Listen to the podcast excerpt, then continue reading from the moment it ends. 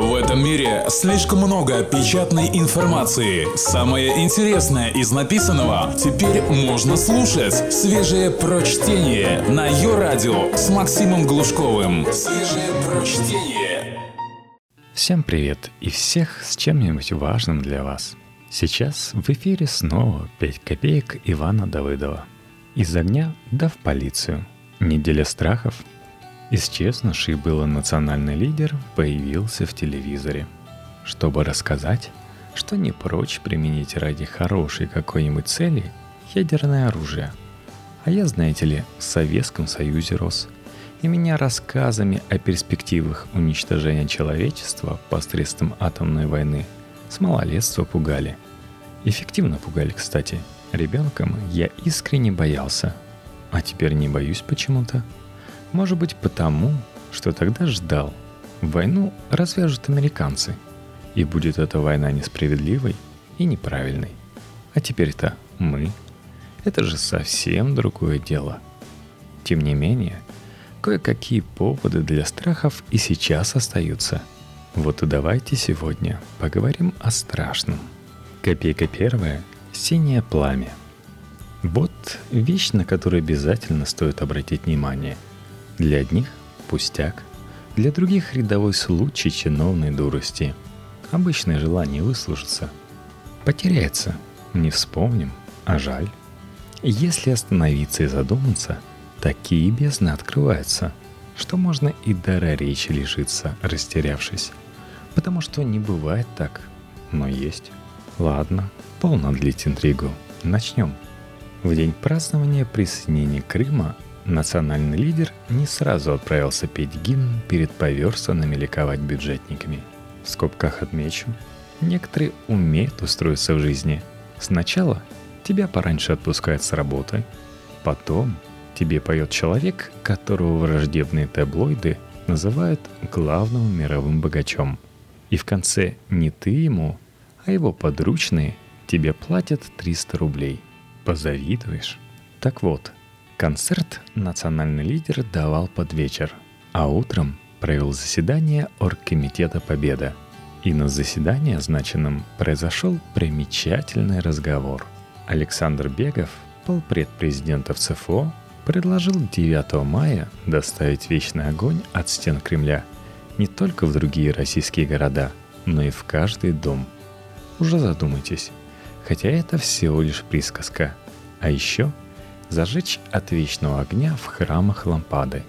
Президент, однако, предложение отверг, усомнившись, могут ли мусульмане зажигать свечи. Нельзя праздновать День Победы таким образом, чтобы одна религиозная организация могла себе это позволить, а другая нет. Не просто объясниться. Мне, по крайней мере, не просто. Но тут и в предложении, и в мотивировке отказа каждое слово важно – Каждое слово – демонстрация бесчувствия и безвкусицы. Каждое слово – порыв живую память и живую веру превратить в нечто мертвое и бессмысленное, способное поразить разве что масштабом. В каждый дом стремление живого сделать мертвый липкий ком, синкретичный и мертвый культ.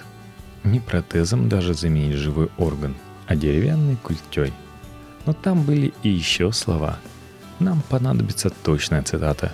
Должен быть единообразный подход абсолютно ко всем гражданам Российской Федерации. Все должны в едином порыве делать что-то общее.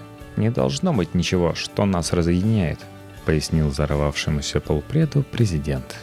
И это кредо – исповедание мертвой веры, размен всего, что живет внутри людей, на единообразную, уничтожающую всякий смысл суету – Повторите про себя эти мертвые слова. В едином порыве делать что-то общее. Все должны. В едином порыве. Мертвые слова, говорил поэт. Убитые, кстати, как раз любителями единообразных порывов пахнут дурно. И правда, нельзя не почувствовать смрад. Еще неплохо, если это смрад гниения. Хуже, если запах серы. Начал было уже писать, что нет ничего страшнее – но спохватился. Есть. И об этом чуть позже тоже поговорим. Только свежее прочтение на Йо-Радио. Копейка вторая. Где твое жало? Сайт «Православие и мир» опубликовал заметку о самоубийствах онколобольных. Роскомнадзор потребовал заметку отредактировать, убрав из нее описание способов самоубийств. А также, это нам интереснее, описание причин, подтолкнувших людей к самоубийствам. Хотя что там рассуждать о причинах? Боли невыносимые, а лекарств не достать. Так уже государство устроено. Позже подключился Роспотребнадзор, а точнее пресс-секретарь Роспотребнадзора Анна Сергеева, которая разъяснила, что дело даже не в причинах.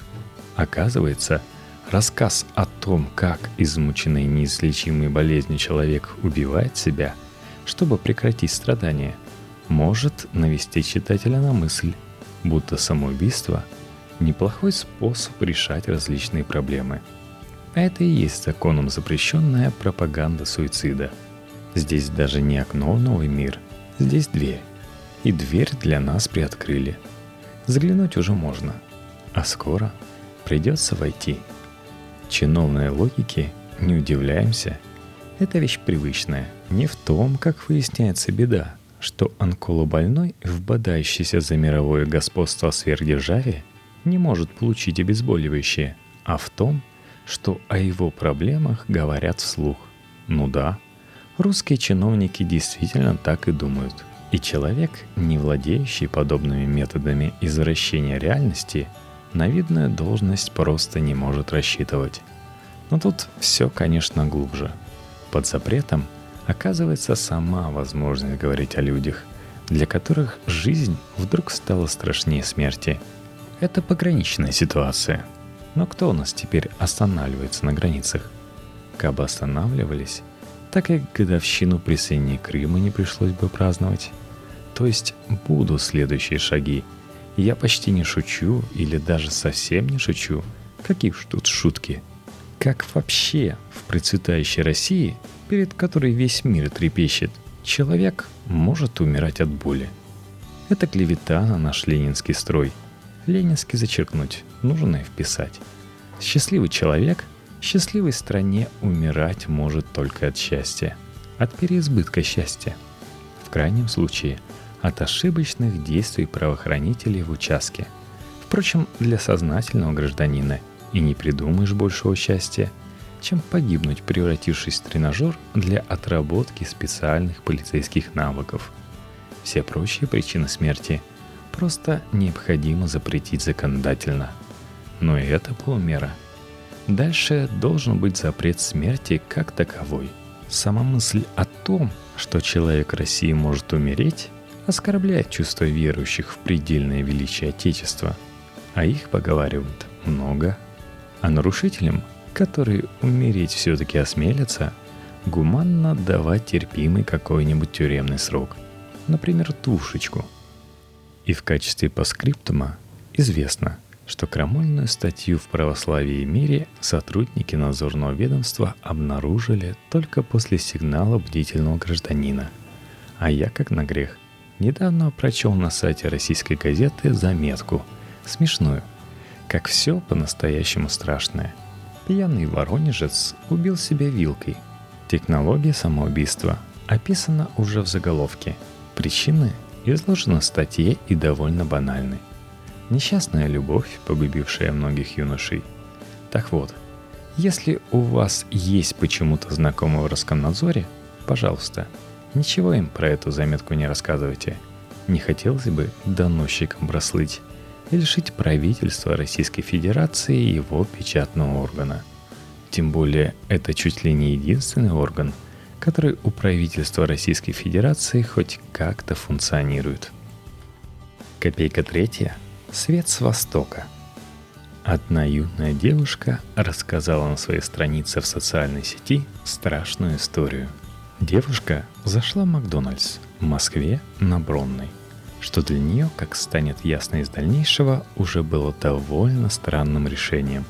И увидела, вы не поверите, живого богохульника – Богохульник в майке с изображением Христа, держащего в руках пакеты с продуктами, сидел и мирно пожирал американскую еду.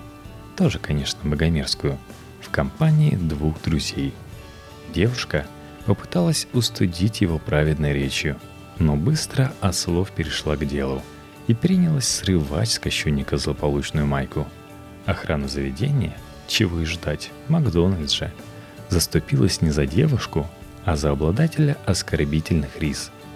Девушка, вдохновляемая силой веры, снова пошла в атаку. И снова безблагодатные охранники ее отогнали. Потом вызвала полицию, но враг ее, слуга главного врага, дожидаться стражи не стал и трусливо покинул ресторан быстрого питания. А девушка плакала от бессилия, цитируя попутно, причем вполне к месту, труды святых отцов. Позже ее рассказ о собственном подвиге перепечатали профильные ресурсы, и пришла к героине слава. Я, однако, воздержусь от упоминания имени и фамилии, чтобы не давать повода любителям травли отыскивать девушку в популярных социальных сетях. Она молодая и может еще исправиться.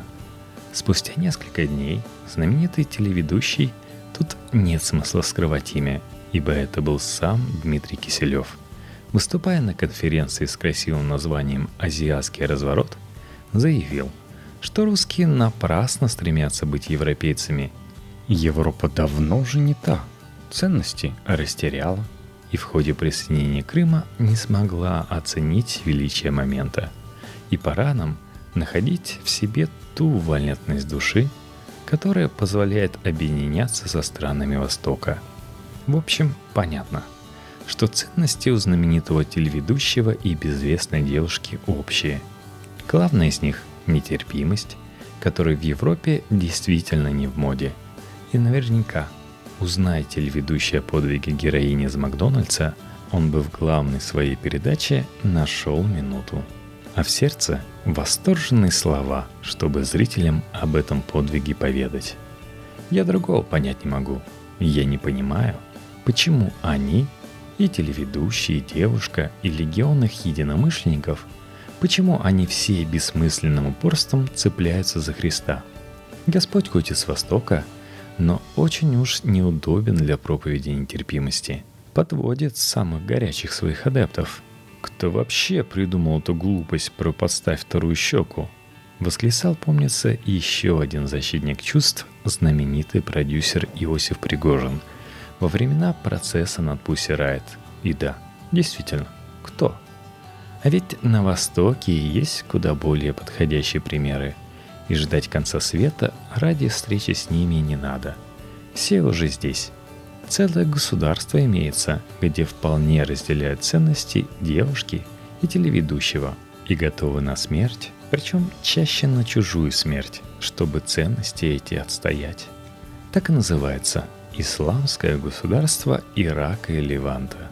Странно, что если уж не Россия, то хотя бы Киселевская Россия сегодня до сих пор не установила с этим идеологическим союзником дипломатических отношений и не отправила туда Дмитрия Киселева послом доброй воли.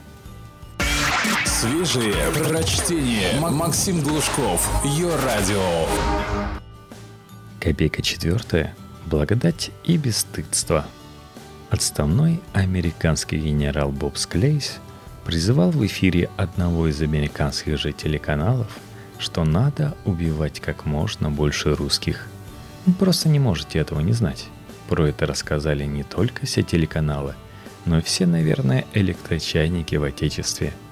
Включаешь утром фен в розетку, а он тебе и говорит человеческим голосом. Отставной американский генерал призвал.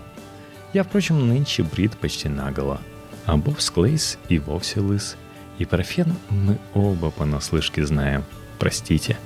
Склейс на самом деле призвал убивать как можно больше русских солдат, окопавшихся на оккупированных украинских территориях. Тут могла бы случиться сложность. С точки зрения российской пропаганды, никаких ведь солдат на Украине нет. Следовательно, рассуждал Склейс о вещах несуществующих, и тема для дискуссии просто отсутствует. Но пропаганда – Подарка не упустила, а на противоречие наплевала. Впрочем, не Склейс, герой короткого нашего романа, настоящий герой Дмитрий Олегович Рогозин. муж разнообразных достоинств и любитель Отечества. Рогозин стихами ответил на призыв генерала США убивать русских.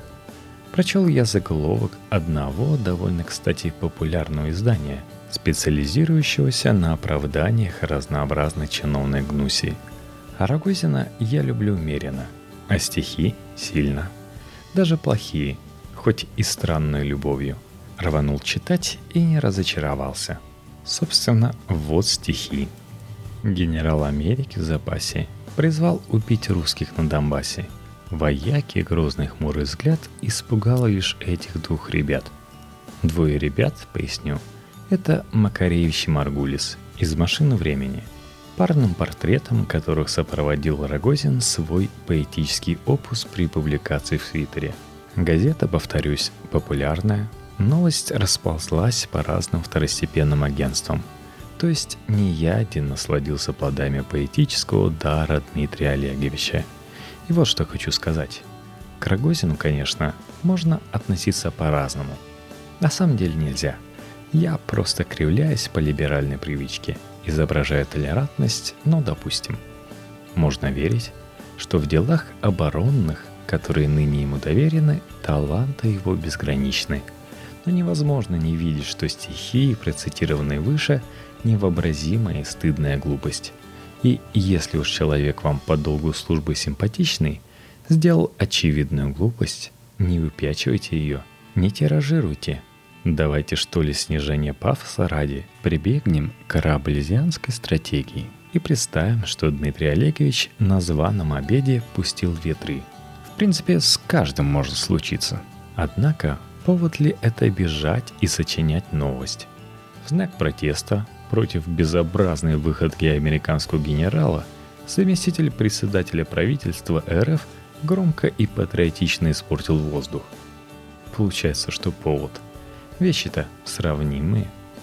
Я вот хоть и не питаю к Рогозину добрых чувств, но думаю при этом о нем кажется лучше, чем безымянные новостники государственнической газеты.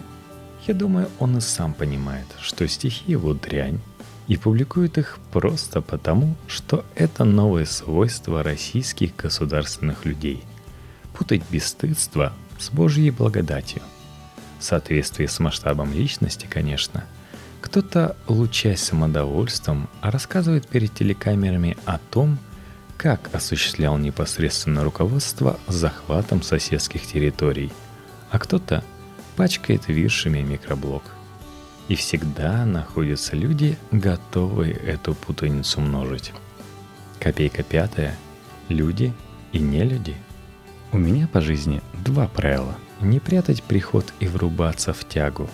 Пел некогда популярный в умеренно широком кругу Акын. Лично я Акыну завидую. У меня по жизни правил больше. А чем длиннее список правил, тем она жизнь запутанней.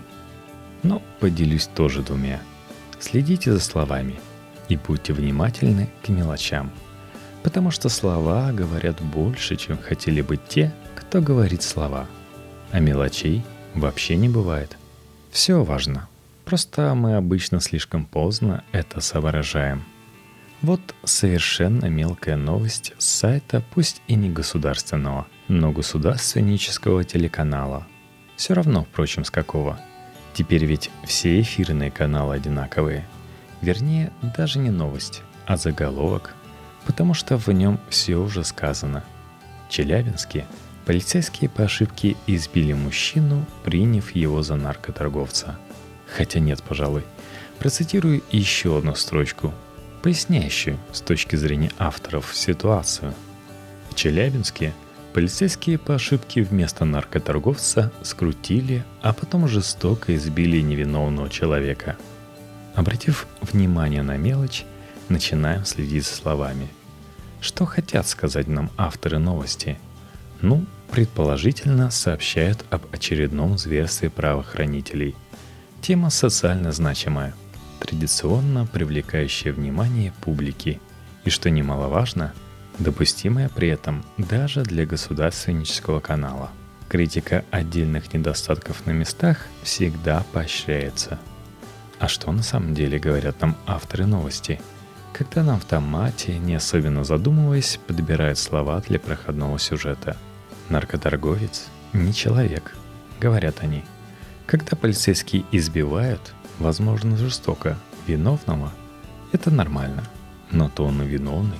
Ошибка не в том, что избили, а в том, что с жертвой промахнулись. И если за словами не следить, можно пройти мимо, кивнув головой. Ну да, наркоторговцы – понятное и бесспорное зло. Не люди. Когда их жалеть? Невиновному не повезло, конечно. Напомним век, где живем, и кто нас от нас охраняет. Так вот, страшнее этого вообще ничего нет. Путин и все депутаты Единой России и все агитаторы из телевизора, призывающие кровь пустить взорвавшимся соседям – как раз мелочь по сравнению с этим. Ну, впрочем, сам же сказал, что мелочей не бывает. Ладно, не мелочь, а следствие. Было бы куда проще жить, если бы зло вокруг творили приползшие прямиком из ада ядовитые сороконожки. Ага, мог бы сказать тогда любой. Наступим на эту мерзкую тварь и раздавим ее. Это хорошее дело. Какие у мерзкой твари права? Но зло творят все-таки люди. И даже те, кто творит зло однозначное, вроде этого самого несчастного наркоторговца, все равно остаются людьми. А у людей есть права. Людей нельзя жестоко избивать при задержании. Нельзя ногой на права наступать. Все прочее растет из этой готовности. Расчеловечить того, кого мыслим носителем зла. Лишить прав спокойно – или даже с одобрением смотреть, как его карает в обход законов. И в нас, во всех, я не вижу исключений даже в зеркале, к печали моей не вижу. Слишком уж глубоко проросла такая готовность. Вот ее и надо из себя выпалывать без жалости. Только здесь, наверное, безжалостность уместна.